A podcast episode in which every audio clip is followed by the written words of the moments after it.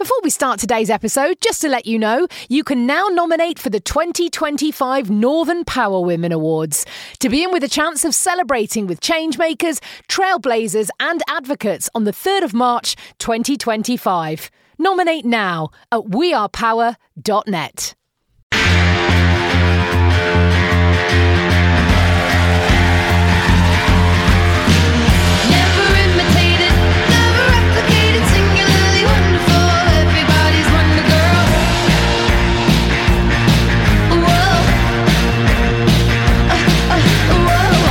Northern Power Women podcast.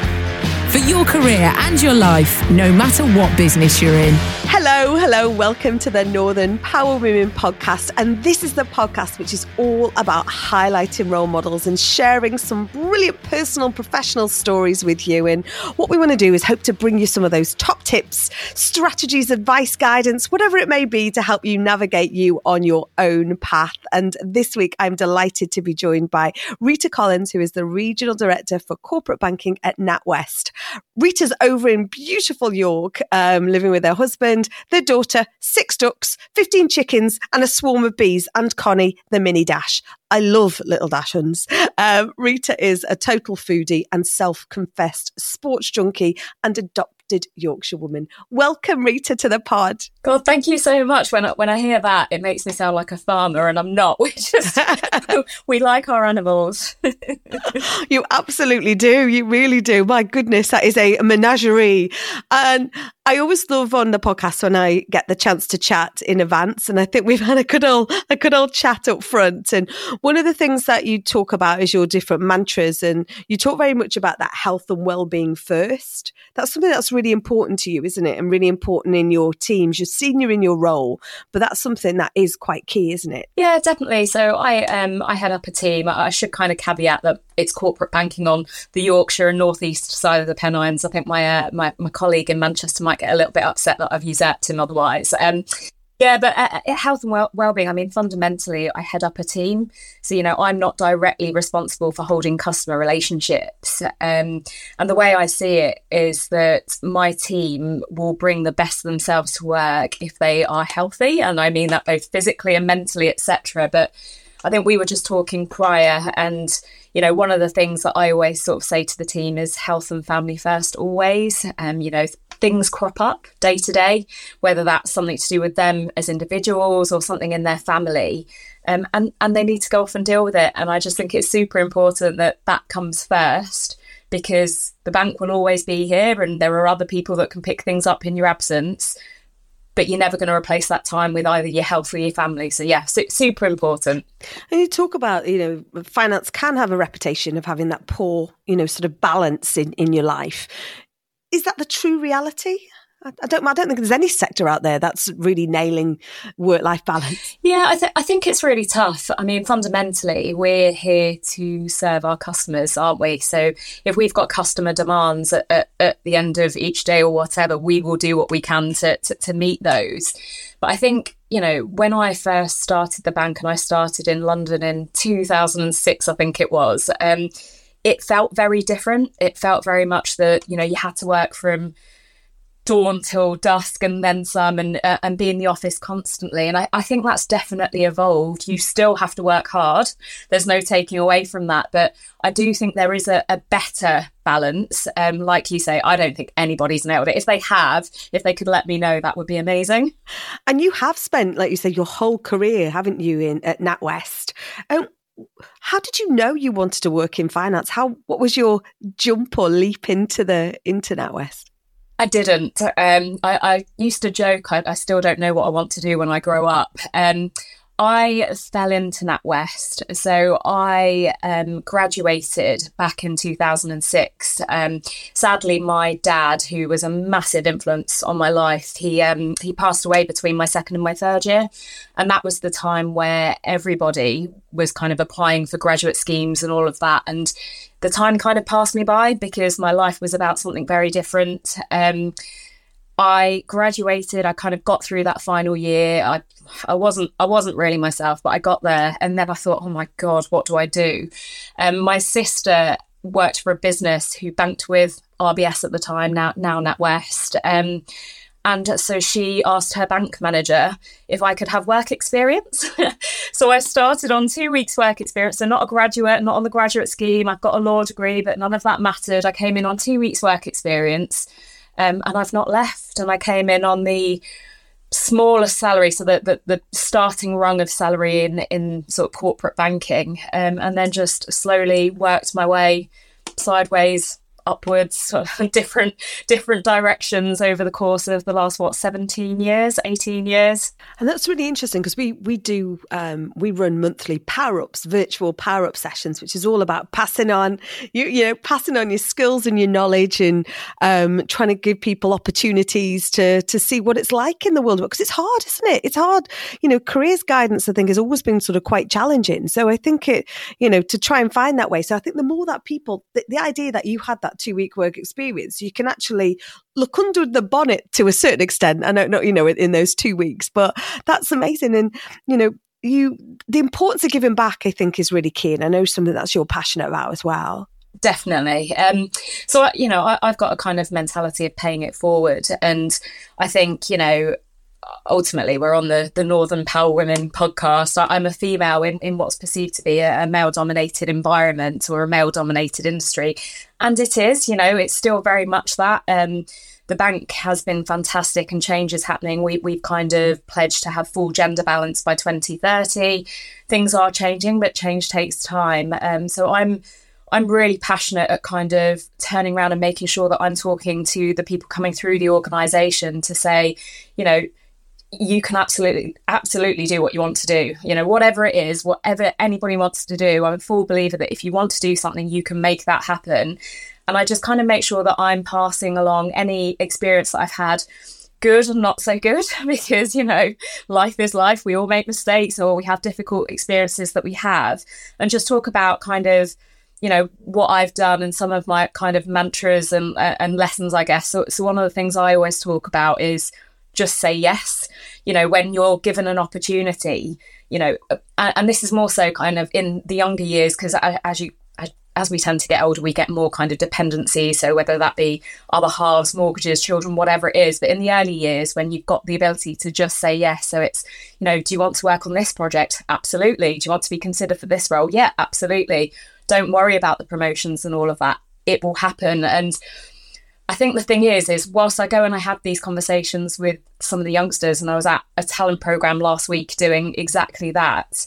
I come away feeling really inspired. You know, it lights a fuel or a fire in me because they're just so passionate and they're, you know, it's exciting. And they were there doing some, um, they had a, a task where they had to generate some ideas about interacting with the younger generation in the community. And they had some fantastic ideas, two of which I think might actually go further. But yeah, I, I, I really enjoy the kind of development aspect of my role and spend a lot of time outside of my day to day kind of responsibilities talking to youngsters, male and female. But I do, like I say, have a have a bit of a passion for, for females coming through. And time is one of the biggest gifts. We talked about that on the podcast before. Timing is time. Your time is one of the biggest things that you could give. And I know you're particularly uh, focused as well about supporting individuals from diverse backgrounds. Tell us about that. Yeah, so um, I'm not I'm not sure if anybody will be able to see this, um, and with a name like Rita Collins, it may not give me away. But um, I'm uh, my background is Indian, so both my parents are, um, were born in India. I was born in this country. Um, I'm female. I'm working in you know what was historically a male dominated environment. Um, but more than anything, I have a young daughter. She is nine today, actually. Um, she is autistic. She was di- diagnosed with autism about three years ago. Um, and I see how differently she sees the world and I see how differently she responds to the world. So I feel as though I have um, a duty, a responsibility, not just to my daughter, but I guess a bit of a wider civic uh, duty to make sure that there is diversity of thought because fundamentally, if we all think the same, then we'll all do the same thing and nothing changes. It, it's like an echo chamber, isn't it? Oh, yeah, I think that's a great idea. Oh, fantastic. Nobody's challenging. And I think it's really great when you get people from all kinds of backgrounds, whether that's different socioeconomic backgrounds, whether that's, um, you know, male, female, it's different ethnicities, whatever it is, the more people you can bring around a table, the better solutions you will come to. And fundamentally, more than anything, as an organization, we need to represent our communities, and our communities aren't just, you know, um, you know, God, I'm about to sound almost insulting, but you know, it's not just one sort of um, one aspect of the the demographic. It's not just all male or all female or all young or all old. It's it's across the spectrum, and we need to be mindful of that, and we need to replicate that in order to best serve them. Absolutely, I couldn't agree more. I think when you're having conversations, uh, wh- whatever conversations you have, you need to make sure that you've got representation around the table, whether it be age, whether it be geolocation. It's, it's everything, isn't it? And you know, we talk about location where you are an adopted, an adopted northerner. Um, when you made the big sort of uh, the big move up north, did you notice any sort of key differences from working in London to working up north?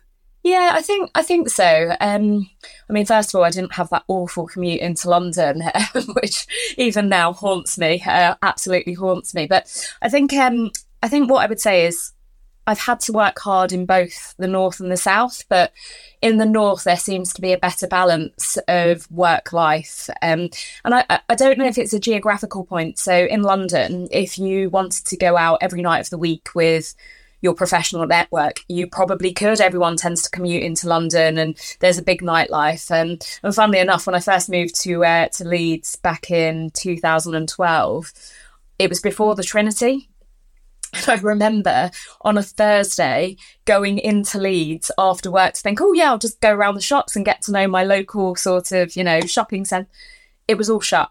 And I just thought in London, it, it, it, it closes a lot later than this. So, so that was one of my first things. But, but more than that, it's kind of that work life balance. Um, and then also kind of just um, culturally it feels a little bit different um, and i wouldn't say this was just unique to, to natwest or anything but at times in london when i talk to my friends and, and you know old colleagues etc that i've still kept in contact with at times it can feel like a bit of a rat race in london um, whereas i feel as though your time and your energy and things like that and you know everything you bring to the table it it seems to be valued more in the north but i don't know that might just be a me thing No, I think it is. And I think it's the different opportunities that you have on your doorstep, uh, isn't it? You know, like you say, sometimes it's the commuting into London for a reason, whereas on your doorstep from York, from Leeds, from Liverpool, from Manchester, you've got everything, haven't you? Everything you could ever, ever want. Just probably saving yourself some money with the shops not being open as late. That's it's probably not a bad thing. well, I'm not. I'm not sure the uh, every delivery man would agree that that's, that's a different story. And as you've gone through your career, and like you say, you you've not necessarily had a straight route. You've kind of gone. Sometimes it's that um, oh, it's got like a pinball approach. Sometimes, isn't it, where you're going from from left to right and. And obviously, you've grown uh, a family. You've got your daughter. You've got your your animals. Um, and you know what what has NatWest or uh, uh, the sector or the industry done to support you on your on your way up? Yeah, I'm. I mean, uh, honestly, I could not have asked for, for more support from um, NatWest. And I say NatWest, it's probably more the people that I've I've worked alongside. Um, you know, when I think about when I moved up, I moved up in 2012. My my husband was in the army.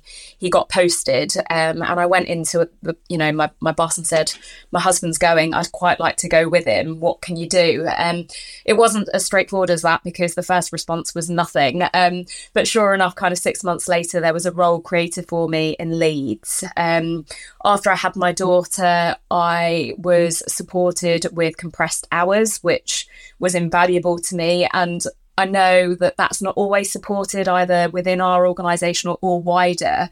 But I've always taken the view that if if you work hard and you know and you know your job permits it because it's not always possible um that that is given back to you in one way or another in the support that you get and when we went through that journey of Eva's diagnosis, my daughter's diagnosis with autism, that meant a lot of time at hospital appointments and all of that stuff. And again, I've only ever had support from the people that I've worked alongside. And I think it comes, you know, it it's it goes back to what we started this podcast with of, you know, health and family first always. And if I hadn't have been given that time, I would have really struggled to have done a good job because I would have been feeling really guilty about not being there for my daughter and my husband who was going through it with with both of us. Um so yeah, I've I've been incredibly lucky, but back to that, I like to pay it forward. I hope if you were to speak to anyone in my team, they'd say exactly the same that I look to support them in all of that stuff and make sure that they feel well supported to kind of go out and do what they need to do, whilst also, you know, wanting them to do an exceptional job for the bank as well. and one of the other things that makes you you is your love of sport. Um, and in any, I think it was, I think we were chatting earlier, it was in any, any format, sport is something that's really, really key to you. Why and what?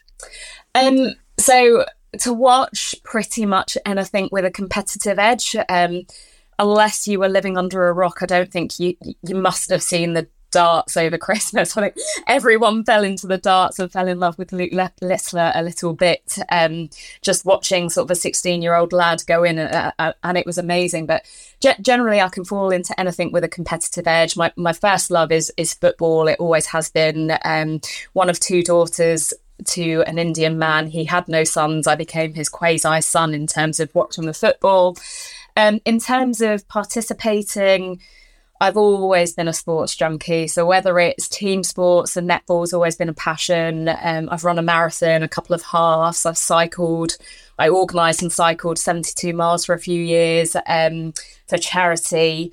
Last year, I competed in bodybuilding, which is probably a bit random to some people, but I just the reason why is I'm a big believer in the fact that I am a better and mm. nicer person because I play play sport or train or whatever it is. I need that time to release energy, you know, frustration, whatever it is, and I come back a better person. And I notice it myself if I, if I haven't trained or I haven't exercised for a while. And the same goes to nutrition. If I'm not eating well, I become a bit crabby and a bit miserable, etc. And I can feel it in myself. So yeah, I, I've always said that I, I train to be a nicer person, basically.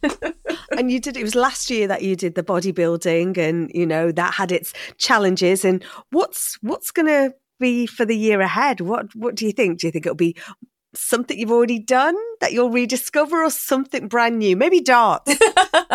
God, I don't think anybody would let me near a darts board if um, if they're sane. Um, I actually talked about this with my husband over Christmas. And for as far back as I can remember, I've always had some kind of sporting goal or some kind of physical goal, whatever it is. Um, you know, as I was in the dark depths of prep, which was what, what you call that dieting period before your competition, I signed up to do the Yorkshire Three Peaks, which I did in um, September for the Yorkshire Beats Cancer that, um, you know, fantastic event, re- really great event. Um, but I have made, a, I, I don't know if you'd call it a New Year's resolution, but I've essentially said I'm not going to have any kind of physical goal or challenge for myself this year.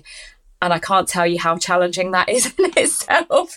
So, you know, even the other week, I've, I've just um, gone back to running again. Um, and one of my friends was saying that they're now running. And I literally went, oh, maybe we could. And then I was like, no, no, stop yourself. No, no, no events. Just get through the year. And um, if I get there, I'll be very surprised, as will anybody that knows me. But yeah, that's my goal to not actually have an objective or goal to do this year that's hard when you've got the you know one of your mantras is sort of say yes say yes to opportunity. So so maybe we're just going to have to see what you stumble across on the way. And uh, and, and and finally you talked about being a foodie. What's your favorite food? Oh i have the sweetest tooth known to man. So i am um, a bit like you were saying prior to kind of coming onto this podcast, one of my favorite things to do is just to have really good company over what I would call really good food. I'm cooking it, of course. I say it's good, um, and you know, and a few drinks flowing as well. Um, I'm known for my desserts, um, and the kind of one that I, would say is probably well, there's two that I call my pièce de résistance. One is my sticky toffee pudding, which my husband's grand granddad is a, a sweet tooth, um, and he's stopped eating sticky toffee pudding anywhere apart from when he comes to ours, which I think is lovely. But the uh, the other one is, have you been to the Ivy where they do the the chocolate bomb, the uh, chocolate sphere in your pour? So I took that and I've put some chocolate brownie in it. Inside of that, a chocolate soil, and then a hot salted caramel pouring sauce with vanilla ice cream. And it looks it's one of those that looks great, but it also tastes okay too. So I, I'd probably say that. Oh, well, you know what? We've just done our tasting for the Northern Power Women Awards. So we had four starters, four main, three desserts. It was absolutely, it felt like the Vicar of Dibley sketch where you're eating sort of three, three dinners. It was absolutely amazing. But is that, is that, is how it looks as well, isn't it? Oh, anyway, we could talk about food all day and we will continue.